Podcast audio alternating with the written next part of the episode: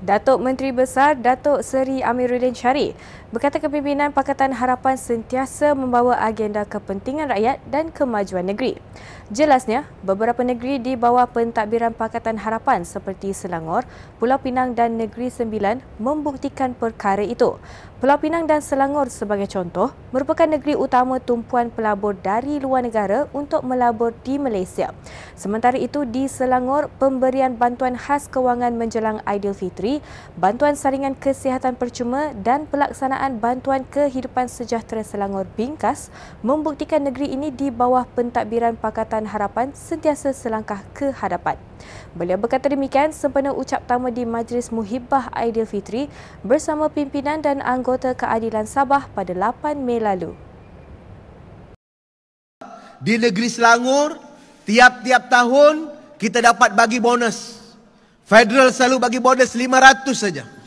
Negeri Selangor tiap-tiap tahun tidak kurang satu bulan bonus kepada penjawat-penjawat awam di dalam negeri kita dapat berikan ketika musim Hari Raya Aidilfitri. Ini kita bukan hanya bagi penjawat awam. Sekarang kita ada saringan kesihatan untuk anak-anak. Saringan kesihatan untuk warga emas. Program kebajikan tiap-tiap bulan untuk ibu-ibu tunggal yang perlukan sokongan. Pada tahun 2015 kita perkenalkan bantuan 201 bulan. Dan pada penggal ini sebab sokongan yang kuat dan sebab kemajuan ekonomi yang baik, kita naikkan sekarang bantuan yang kita namakan bingkas ataupun pada ibu-ibu yang memerlukan 300 ribu ringgit satu bulan dan lebih daripada 30 ribu keluarga di negeri Selangor tiap-tiap bulan mendapat 300 ringgit yang diberikan secara konsisten sambutan Hari Wesak peringkat negeri Selangor bakal dianjurkan selama dua hari iaitu pada 14 dan 15 Mei ini di Tokong Fo Guang Shan Dong Zen, Jalan Sungai Buaya Jenjarum Kuala Langat. Exko Agama Buddha, Kristian, Hindu, Sikh dan Tau, Datuk Teng Chang Kim berkata pihaknya menganggarkan sebanyak 5,000 penganut agama Buddha dan pengunjung hadir memeriahkan acara tersebut. Katanya terdapat program lain yang turut diadakan sepanjang dua hari sambutan itu berlangsung, antaranya Bazar Kebudayaan Makanan Vegetarian, Forum Menghayati Seni Gandara, konsert Hari Wesak serta pertandingan bercerita kanak-kanak. Tambahnya, program itu mendapat kerjasama For Guang Shandong Zen dan Buddha's Light International Association Malaysia serta disokong sepenuhnya oleh Malaysia Buddhist Consultative Council.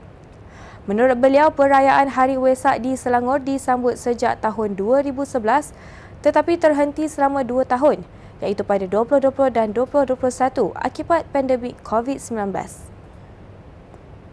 Perkhidmatan e-panggilan van Kumpul Ride akan mula beroperasi pada 11 Mei 2022 di kawasan Dewan Undangan Negeri Don Kampung Tungku. Ahli Dewan Negerinya Lim Giwe berkata sebanyak 59 laluan disediakan bagi perkhidmatan tersebut termasuk perjalanan ke stesen transit aliran ringan LRT, sekolah, restoran, kawasan komersial, masjid dan rumah ibadat. Jelas Yiwe, 10,000 perjalanan percuma perkhidmatan kumpul ride ditaja pihaknya sehingga 11 Julai 2022. Beliau berkata demikian selepas gimmick pelancaran kumpul Don Kampung Tungku di restoran Station 8 Petaling Jaya semalam.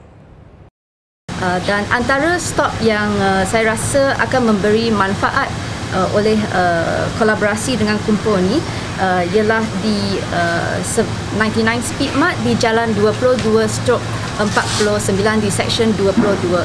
Uh, dahulunya uh, terdapat uh, perkhidmatan Rapid KL tetapi telah diberhentikan uh, atas alasan uh, tak cukup uh, tak cukup ridership uh, apabila kami uh, memilih uh, stop untuk meletakkan stop uh, di kawasan komersial yang sibuk uh, kami berharap dapat uh, merancangkan ekonomi tempatan dan uh, juga uh, menarik uh, pelanggan yang mungkin uh, tidak mahu uh, memandu ataupun uh, mahu mengelakkan traffic jam. Ke bawah duli Yang Maha Mulia Seri Paduka Baginda Raja Permaisuri Agong, Tunku Hajah Azizah Aminah Maimunah Iskandariah berkenan berangkat menyempurnakan majlis perasmian pameran tenun Pahang di Raja sempena London Craft Week yang berlangsung dari 9 hingga 15 Mei 2022 di bangunan Suruhanjaya Tinggi Malaysia di Belgrave Square London United Kingdom semalam. Bertemakan menyulam harapan, lebih 300 koleksi tenun Pahang diraja hasil tangan banduan dari penjara penur dan penjara bentong Pahang dipamerkan termasuk pilihan pakaian seri paduka baginda sendiri serta koleksi rekaan dan tenun peribadi.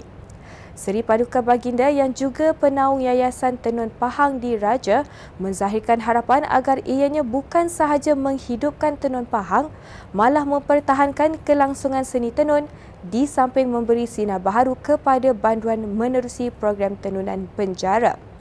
Seri Paduka Baginda turut menzahirkan penghargaan kepada Kerajaan Malaysia khususnya Jabatan Penjara, Institut Kraf Negara dan jabatan berkaitan. Diterajui Seri Paduka Baginda, majlis dan pameran dianjurkan oleh Yayasan Tenung Pahandi Raja dengan kerjasama Kementerian Luar Negeri, Kementerian Dalam Negeri, Jabatan Penjara, Muzium Pahang dan Kraf Tangan Malaysia. Sekian semasa hari ini. Terus ikuti perkembangan semasa Selangor. Layari platform digital kami dengan carian media Selangor di Facebook dan YouTube Selangor TV. Bertemu lagi esok.